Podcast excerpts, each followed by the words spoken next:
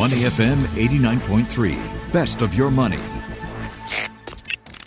Market View on Money FM 89.3.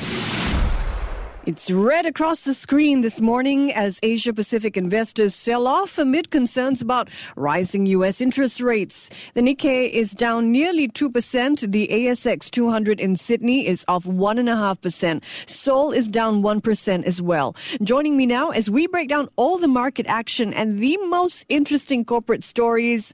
He's looking like he's ready to roll into the weekend. Ryan Huang, how are you? Pretty good. Happy Friday, Michelle. And the same to you. Let's start this morning with the hostile corporate takeover story that is Oof. captivating markets. I am talking about Elon Musk's bid to purchase and privatize one of the world's most prominent social media platforms, Twitter. One of the biggest questions hanging over what Musk wants to do has been where will the money come from? he is the world's richest man, but that doesn't mean he has 46 billion US dollars of cash just lying around. He doesn't. But this morning we have a clearer picture of how Musk wants to finance the deal, part cash and the rest, Ryan, where will it come from? Yeah, so it's got a lot of money, but it's all tied up to assets, especially shares of Tesla. So there's been a lot of speculation if he might sell some of those Tesla shares or even pledge against those shares as collateral. So what we have so far is he has secured $46.5 billion in funding. And this, of course, is the war chest to buy Twitter. And to put things into context, he had tabled $54.20 per share, and that would have brought it to 43 billion. So he has a bit more to sweeten the deal to convince more people as he needs to do to persuade the management and the board of directors to take him up. So here you have Mr. Musk finding the money from a couple of places. Mainly this would include um, himself putting up $33.5 billion, which will include $21 billion of equity, $12.5 billion worth of margin loans. And also, banks like Morgan Stanley have agreed to lend him the rest, pretty much $13 billion worth. And this is in debt secured against Twitter itself. So you have actually a huge group of banks in this deal. So Morgan Stanley among those names. Another question that analysts have been pondering on is how can Musk manage three companies? He's already the head of Tesla and SpaceX, so where will he find the time? And quite simply, how would he do it? Well, we have another clue this morning as to what Musk has in mind, right, Ryan? Yeah.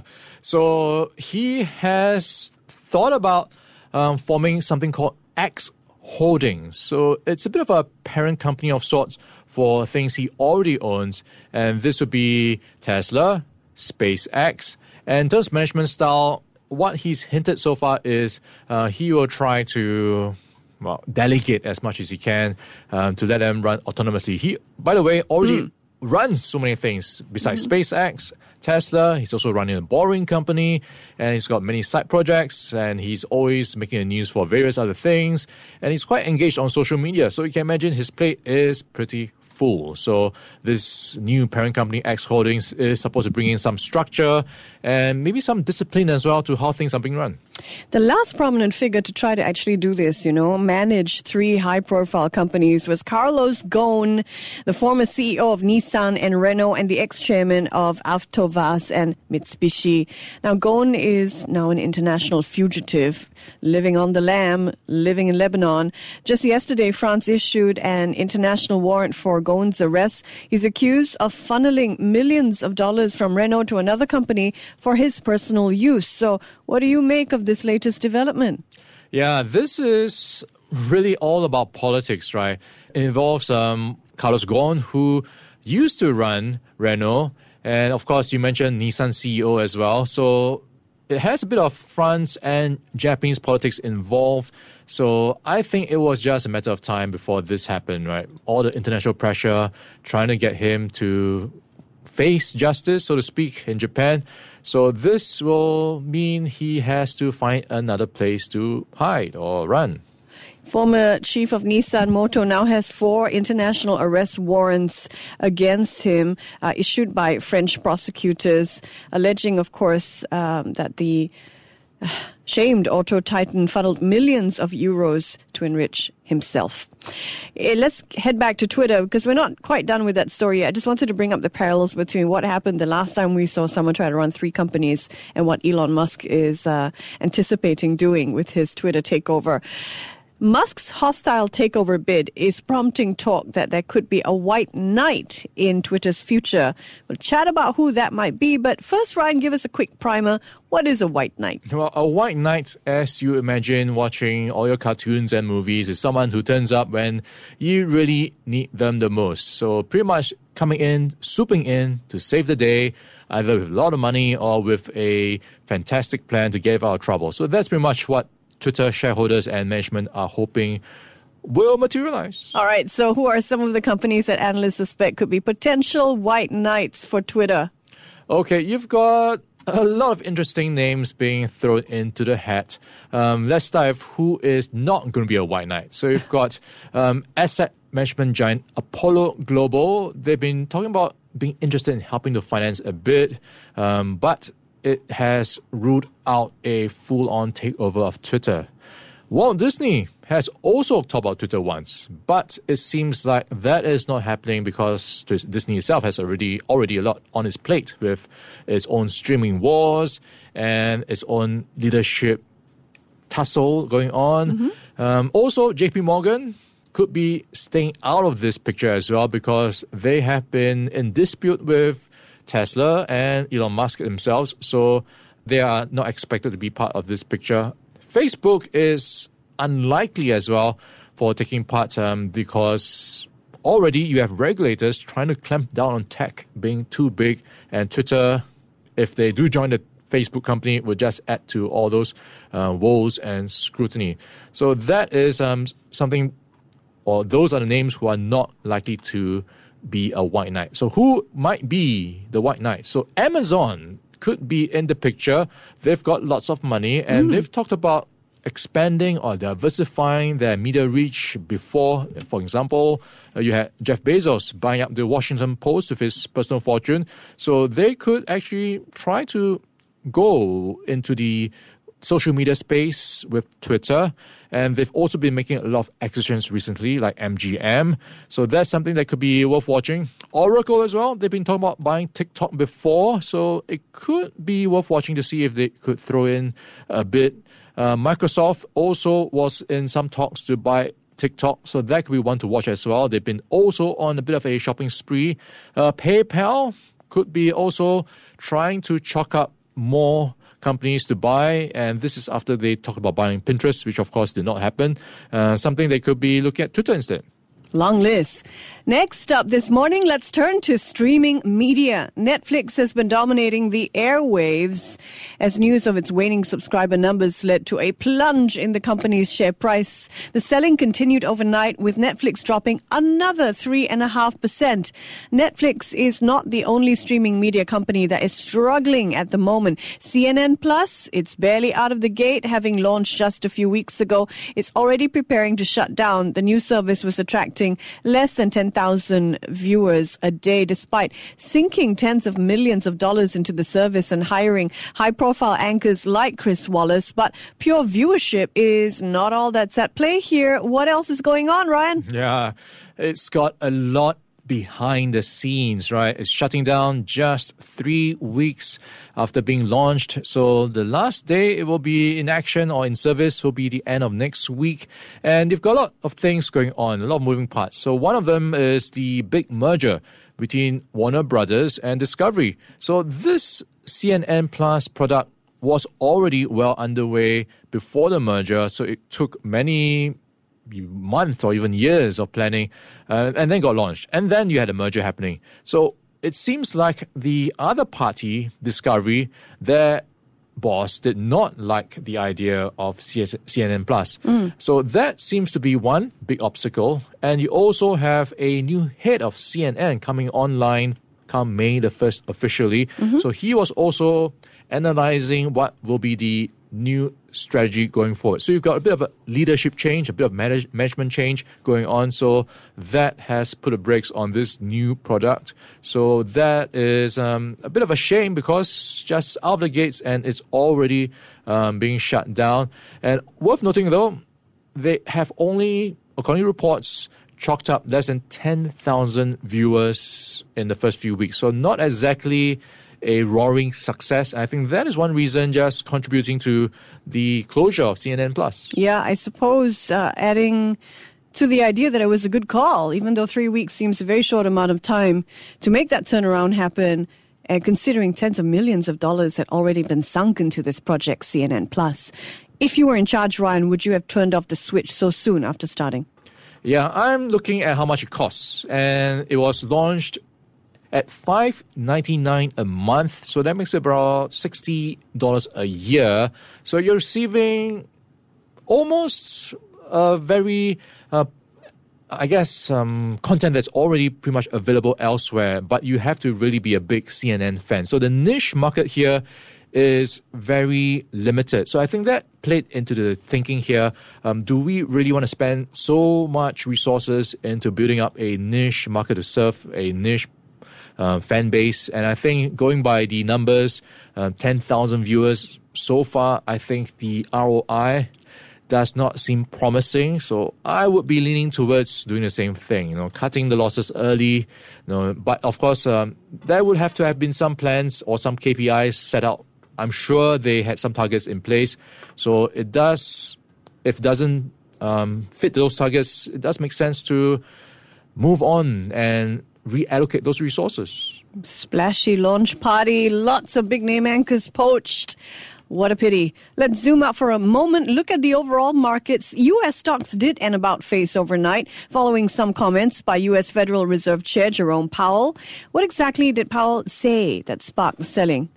It's almost the same thing he's been saying the past few months. So, but I think it comes through a bit more of a aggressive tone as we head into the next FOMC meeting. So, in the past few weeks, we've heard from many Fed officials talking about more aggressive rate hikes. And I think here you have J- Jerome Powell coming in to just reinforce the idea. So, hardening the expectations that the Fed will become more hawkish. And they are saying, or at least Fed Chair Jerome Powell is now saying, that a 50 basis point hike is not off the table. In fact, it might not just be one 50 basis point hike. Look out for two or even more to come in the coming quarter or the coming months. So that is just pushing up bond yields higher. And you've got a 10 year bond yields now at around 2.94%. So very close to the 3% mark right now. And that is just seeing markets reacting and technology stocks among the top losers right now. The Nasdaq finished off 2%. S&P 500 fell 1.5%. Christine Lagarde, the head of the European Central Bank, took part in the same discussion as Powell did overnight, but she's striking a very different chord. She seems to be much more cautious about tightening the monetary supply too quickly. Why is that, Ryan? Yeah, in short, it comes down to the economy, and you've got a lot of things at play here. And one of them is the big one, Ukraine, the Ukraine war. Uh, so to put some things into context, inflation is indeed high in the European zone, and you've got, for example, 19 countries that use the euro seeing inflation reach 7.5% last month. That is the highest levels since records began in 1997. So you might think inflation is high. Hey, it's time to tighten rates again. But the catch here is those inflation rate numbers are high because of energy prices.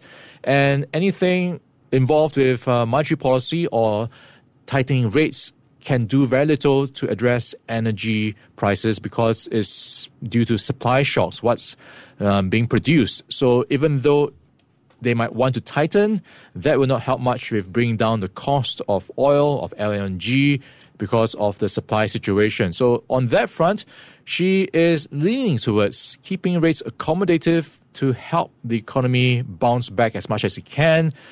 Until it can't anymore. So that is where she's uh, leaning towards right now. European stocks inch higher yesterday. The Stoxx Europe 600 index finished up 0.3%. Time now for more corporate headlines. And for this, let's turn to our game of up or down, which I am happy to report some listeners have written to me saying that they play along. So really thrilled. I'm going to start with an unusual entry today, but one that will definitely interest you sports fans out there. The Chelsea Football Club, Ryan. yeah, I'm not sure if you're a fan, but for fans out there, I guess it's a bright spot because another bid has been put in the hat, and this involves tennis star Serena Williams and Lewis Hamilton, the F1 race car driver. So they have teamed up on a new business venture, and they have pledged an estimated 10 million pounds or around 13 million US dollars to join together to bid for Chelsea Football Club, of course, which is under um, a lot of pressure. Formerly owned by a Russian tycoon, now seeing some pressure to be sold and seeing a lot of sanctions on itself. So, if they can pull through with a deal, it will be good news for its future. Up for me, the Russia's uh, Roman Abramovich forced to sell Chelsea, and, and, that sale is attracting so much interest with some very high-profile buyers. So, what do you think about this? The greatest female tennis mm. player of all time teaming up with a British motorsport star to potentially hem Chelsea. Are you a fan? First up. I am a Liverpool fan, so I would probably say whatever. but yeah, but uh, it's uh, it's good for the sport if they can get out of the troubles they are in right now, and it's great to see you know Serena Williams and Lewis Hamilton putting their money back into the sport um, broadly, and just I think if you have such a huge personality, it can bring in more interest to the sport as well. I think people are also looking to uh, Serena Williams and Hamilton to promote diversity uh, because both have been strong advocates for anti discrimination initiatives. And um, this has been one of the areas that the whole sale of the Chelsea club has raised. Yeah, it's a good point to also raise that for Serena Williams is not her first time investing in a football club. So she's also an investor in the Los Angeles Angel City FC. Okay. By the way, have you watched King Richard? Not movie yet. about her life? Have you? really must. Oh, okay, so that is money worth spending. on my to-do list this okay, weekend. Good. It's such a great movie. All right, let's look at Snap now. All right, Snap is going to be a down for me, and that's because its latest earnings report paints a challenging quarter that missed both sales and profit estimates. Snap. Uh, mixed bag for me. The social media platform is reporting that challenging quarter, but its number of daily users is up 18% year on year. Investors not quite sure how to interpret Snap's latest results. Its shares down 4% at one point, up 7%, then down again. They're trading marginally high in after hours action. Let's look at Gucci. All right, Gucci's a down for me, and it's because of one word China. The lockdowns just weighing on the performance on some of its brands. The biggest one is the Kering brand. Um, that is uh, something that will likely be under pressure because they generate more than half of their revenue um, from China. So that is um, something that will be under pressure in the coming quarters. Down for me as well. On the back of those lockdowns in China weighing on one of its biggest brands, Gucci's quarterly sales proving disappointing as a result. We bring the discussion home now with Keppel Corp. Okay, Keppel Corp is an up for me, so that's because of higher net profit that is just given an update on in its business um, update. So higher net profit for three of its key segments, and they include asset management and connectivity. And on the flip side, you have the segment not doing well. That includes urban development. Mm. Um, so something that includes the likes of um, Keppel Land. We saw net profit down because of lower contribution from China, lower property trading projects and on block sales numbers. So that was something weighing down on the business update. Yeah, definitely looking like an up for Keppel, posting higher first quarter profits, and three out of its four key segments are faring better. Let's look at Sabana REIT. All right, Sabana REIT is a down for me. So it's mm. just posted for its first quarter a slightly lower portfolio occupancy of 85.2% from 85.4%. Yeah, down. Sabana REIT's occupancy rates fell during the first quarter of this year, so definitely down for me. Let's turn to Singapore now. We are 24 minutes into the local trading day. The Straits Times Index finished higher for the third straight session yesterday, rising 0.4% to 33.48. Jardine Cycle & Carriage led the way, though its 5% jump led to a query from market regulators. So, how's the STI trading this morning? Yeah, you've got STI pretty much in line the rest of the region yesterday, and so far also the same right now. Just tracking those losses across the region. So back down 0.6%, 3,328. And right at the bottom of the table, you have Yangzijiang Shipbuilding right now. So today is X entitlement. So bear in mind, next week, come Thursday, you have the spin off Yangzijiang Financial debuting on the SGX. So mm-hmm. it's under pressure right now. And this is followed by Singtel, Genting Singapore, ST Engineering, Wilmar International. Okay, let's take a look at the top of the table. Only one name in the green right now. CapitaLand Integrated Commercial Trust up 0.4% at 231. Oh my goodness. All right. Thank you very much for that, Ryan Huang. We'll keep our eye out on local markets. Before acting on the information on Money FM, please consider if it's suitable for your own investment objectives, financial situation, and risk tolerance. To listen to more great interviews, download our podcasts at moneyfm893.sg or download our audio app. That's A W E D I O. Available on Google Play or the App Store.